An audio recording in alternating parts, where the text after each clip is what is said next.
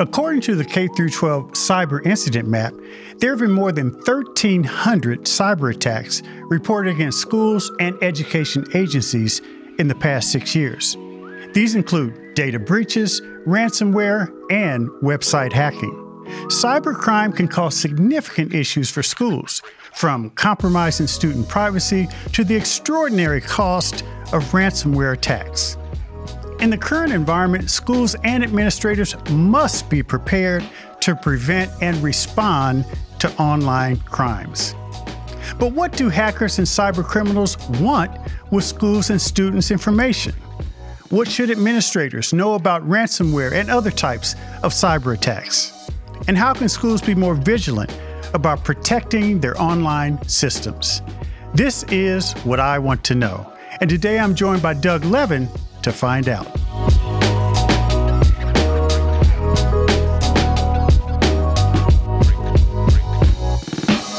Doug Levin is the National Director of the K twelve Security Information Exchange, a nonprofit that monitors intelligence related to cyber attacks on schools and helps schools with security threats. Doug has an extensive career in education and technology. He was involved in developing the nation's first ed tech program under President Bill Clinton. He also helped update that program under Presidents Bush and Obama. Today, he joins us to talk about the online threats schools face, how cyber criminals attempt to attack online resources, and how schools can be more vigilant in protecting student data. Doug, welcome to the show. My pleasure, and I'm thrilled that you're uh, interested in shining a spotlight on this emerging issue. Now, uh, before we talk about cybersecurity generally, uh, I always like to glean from my guests how they got into their work. And you started in the education, in the technology world, really. And what led you to cybersecurity? Well, um, actually, I, I started in the sort of ed policy and research world. Um, I spent the first dozen plus years of my career working for a company that is now known as the American Institutes for Research, or A I R. Um, spent a lot of time supporting the work of the U S Department of Ed, though specifically a lot of that work was supporting the emergent Office of Educational Technology. Uh, and I was there during the Clinton-Gore years when we were striving to connect every school to the information superhighway. Um, if you remember that thing, Kevin. I remember that, yes. When the issues of cybersecurity first started coming to my attention. Um, around the time that I left, student data privacy issues were starting to explode. When I went looking for information about who knew Um, you know, who's doing research on the state of K twelve cybersecurity, who is attacking schools, um, uh, how schools were responding. I came away very frustrated with what I found uh, because most of what was available was produced by folks in the cybersecurity and technology fields and not folks who really understood the K twelve context. So that really set yeah. me off on my journey to try Uh, to help schools uh, better uh, manage these these new risks. I mean, by and large, corporate America has responded to this threat by beefing up their security protections uh, from a cyber point of view, by having real focused information technology uh, teams in place. But, you know, if we look at schools, they're a little behind. And why is that? The financial sector, the healthcare sector, certainly the defense industry, right? All of these critical sectors have had a lot of attention paid to them. Um, in some cases, they're actually regulated, and so they do need to meet some sort of minimum cybersecurity risk management standard. Uh, but they also know that the trust that they get from their customers is um, is worth a lot of money, and that they could lose yeah. that trust if they don't have a good privacy and security program in place. So they have pretty, they have sophisticated teams uh, that they've hired to manage that risk. Um, they have plans uh, in case something goes wrong, and they practice them. Uh, they may have relationships with third-party vendors who support them in doing that security work and provide twenty-four by seven by three sixty-five coverage, right? And so when you come to schools, and actually if you're thinking very broadly, um, Uh, you know, you could look at the school sector, you could look at state and local government sector, of which mm-hmm. at least public schools are a part of, right? Um, and, you know, by and large, those institutions have smaller I T teams. They tend to be under-resourced compared to the private sector. Certainly nobody goes into I T in the public sector or, or into schools uh, for the money. Um, there is actually shockingly little Uh, regulation about uh, cybersecurity standards for schools. So there's really not a forcing function requiring superintendents or school boards to think about these risks in the same way as they do, say, as physical security risks on their campuses, or even the risks of disruption to uh, extreme weather events like hurricanes or heavy snows, right? And so, um, and then the, the last thing I'd say about schools is that it's relatively recent that schools are relying on technology for their operations to the extent that they do. Um, so I mentioned, you know, helping connect schools to the information superhighway. That was work. It was in the mid nineties, right? But for many, many schools, and I know you know this, Kevin, I mean, the the technology was sort of a nice to have in schools. They might have a computer lab that they would take yeah. some kids to part of the day, right? But now, you know, not only can you take a course online, you can go to school online, um, but everything about employees and H R is managed online, food service, there's point of sale systems, all those physical security systems, those are smart and internet uh, enabled. All the curriculum is online, testing is online. So we have circumstances now where, you know, if schools experience a disruption or, God forbid, a cybersecurity incident in their technology services, they're actually, uh, uh, they actually can't go on, you know, doing the work of educating kids. And that's relatively new in the grand scope of things in schools. And I think we've just not caught up to that reality. Why are schools attractive targets mm.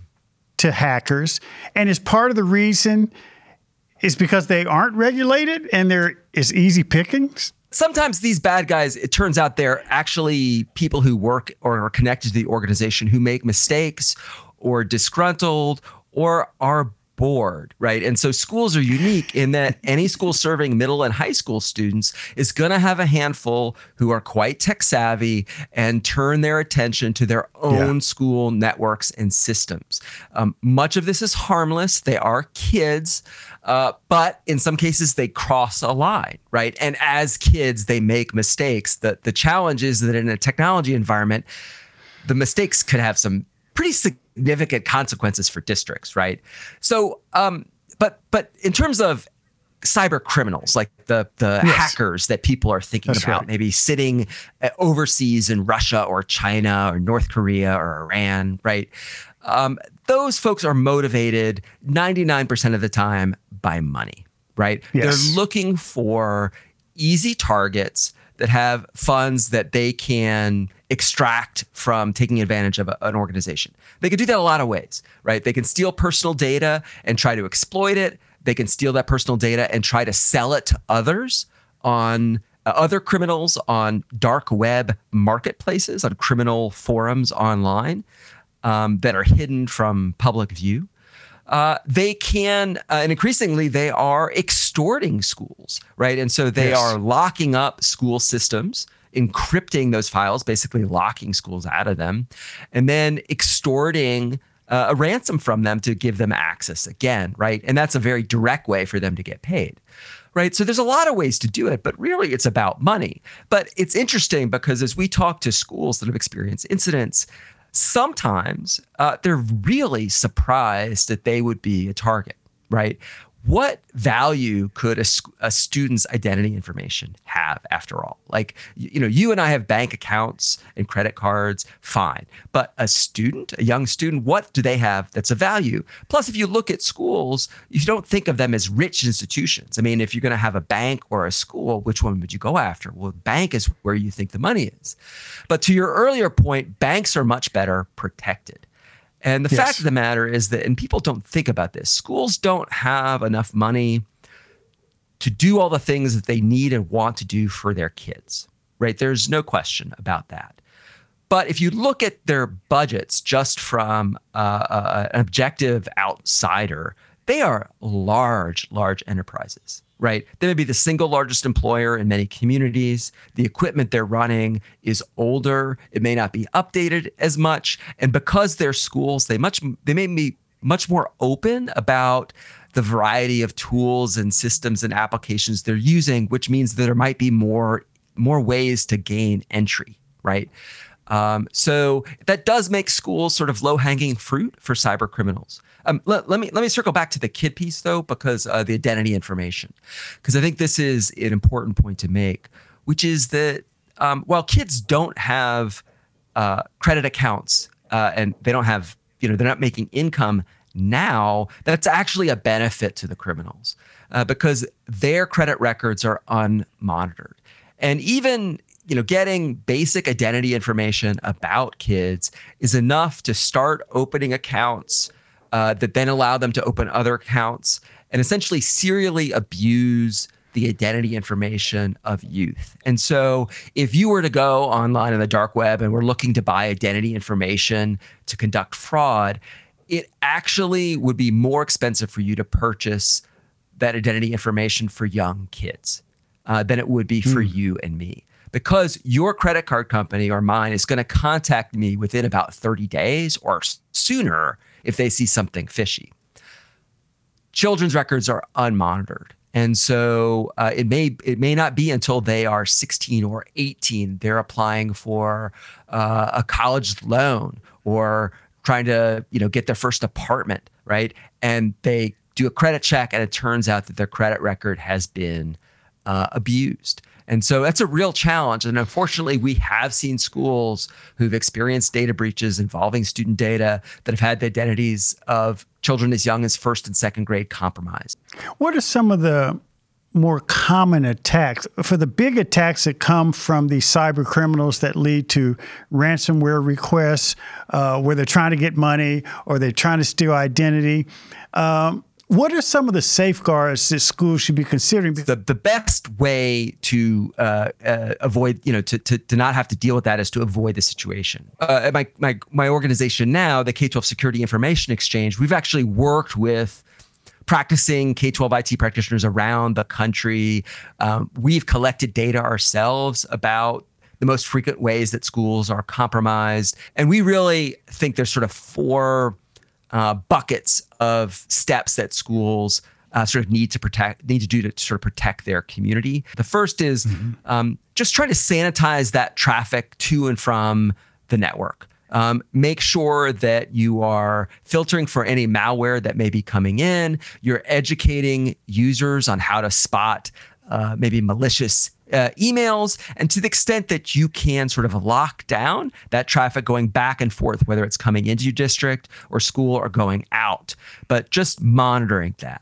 I think secondly, you need to look at the devices that are being used by students, by teachers, by staff, and making sure that they are locked down in such a way that if they get compromised, they don't uh, end up being an entree point to taking down the whole network and all of the other devices on the network.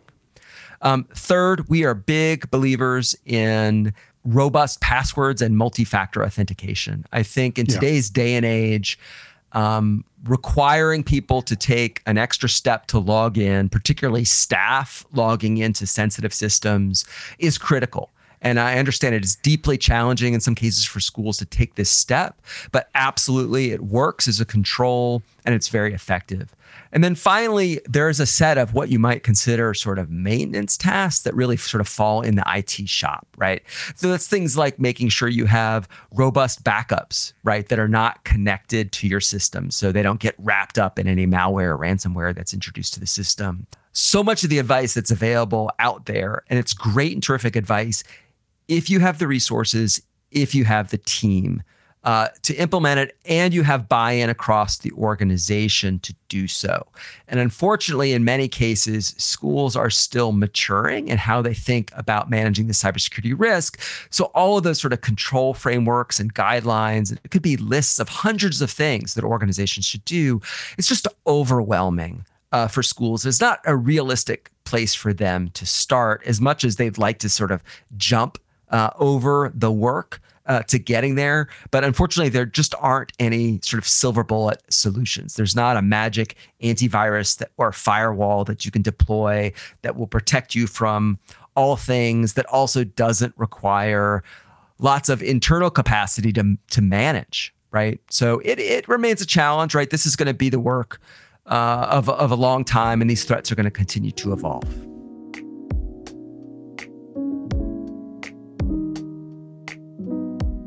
If you have a few dollars set aside in your budget and you want to hire someone, okay, how do you know who to hire? And I would say that even for corporations that have a lot of money, they're having trouble hiring qualified cybersecurity talent, right? We just have a shortage overall in the country.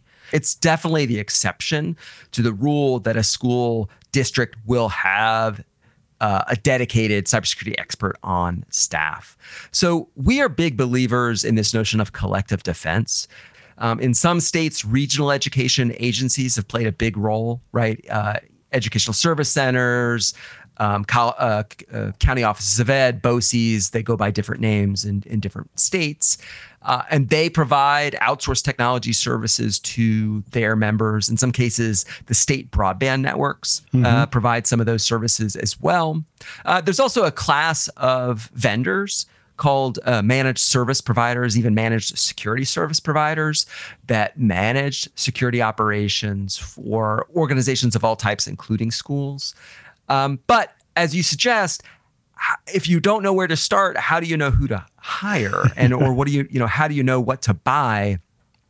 And that's where I think ultimately this notion of working together across districts with some trusted partners, maybe under the umbrella of a, uh, a state association or a national association, yeah. or a group like uh, what we've created, the K twelve Security Information Exchange. And we are a nonprofit membership organization serving Uh, uh, school districts, charter schools, private schools, the whole K twelve uh, community, um, to, and to work with them in a vendor-neutral way to uplift their cybersecurity practices. You know, I love uh, your reference to what you call collective defense, um, because I do think that particularly the fact that there's so many small to mid-sized school districts state by state, and the regional approach, uh, having, you know, school districts, several school districts come together around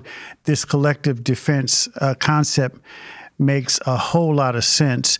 And, and in that regard, Doug, this is what I really want to know. What should state and local leaders be doing from a legislative and regulatory point of view to help school districts better prepare for cybersecurity attacks? That is a great question, and uh, is one that folks are grappling with. We actually saw for the very first time last fall the passage of the first ever federal cyber K twelve specific cybersecurity legislation. Now, it was a, a modest uh, piece of legislation. It charged the Federal Cybersecurity Agency, CISA, with conducting a study on the state of K twelve cybersecurity and making recommendations. But um, as you know, the federal government doesn't always work fast, but it's significant that they're taking on this work. And in fact, that they this issue rose to their attention to the point that they are uh, looking at ways that they can support schools. And we've seen a number of states as well consider legislation, uh, either, and in some cases they have passed legislation Um, specifically directed at schools. And so earlier we were talking about industries like healthcare and financial services that actually had some regulatory mandates uh, to have, you know, sort of baseline cybersecurity controls and protections in place. Um, I think ultimately we are going to need to see that in K twelve. Mm-hmm. And I think uh, it it is maybe would be shocking to your average everyday parent that Uh, with all of the technology reliance that school districts have today, that there isn't some standard of practice that they're being held to um, with respect to security. For school district leaders who are grappling with this uh, and who have to juggle and manage priorities, this needs to be risen up the priority food chain, if you will.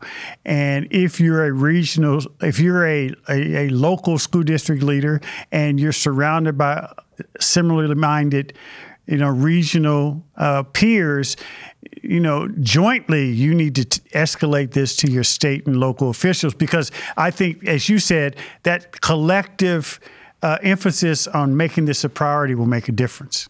I think Um, for those outside of the K twelve world, I think maybe they still look at schools as places where little kids are sitting in circles and we're using chalk. They don't understand how much we rely on technology and how significantly these incidents are impacting us.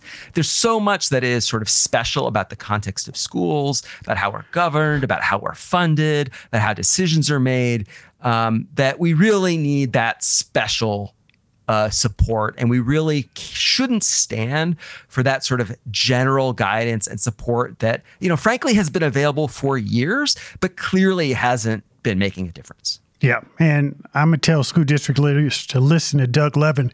Make sure your name is on the check. So with Doug Levin, thank you so much for joining us on What I Want to Know. Thank you very much for having me, Kevin. It's been a pleasure.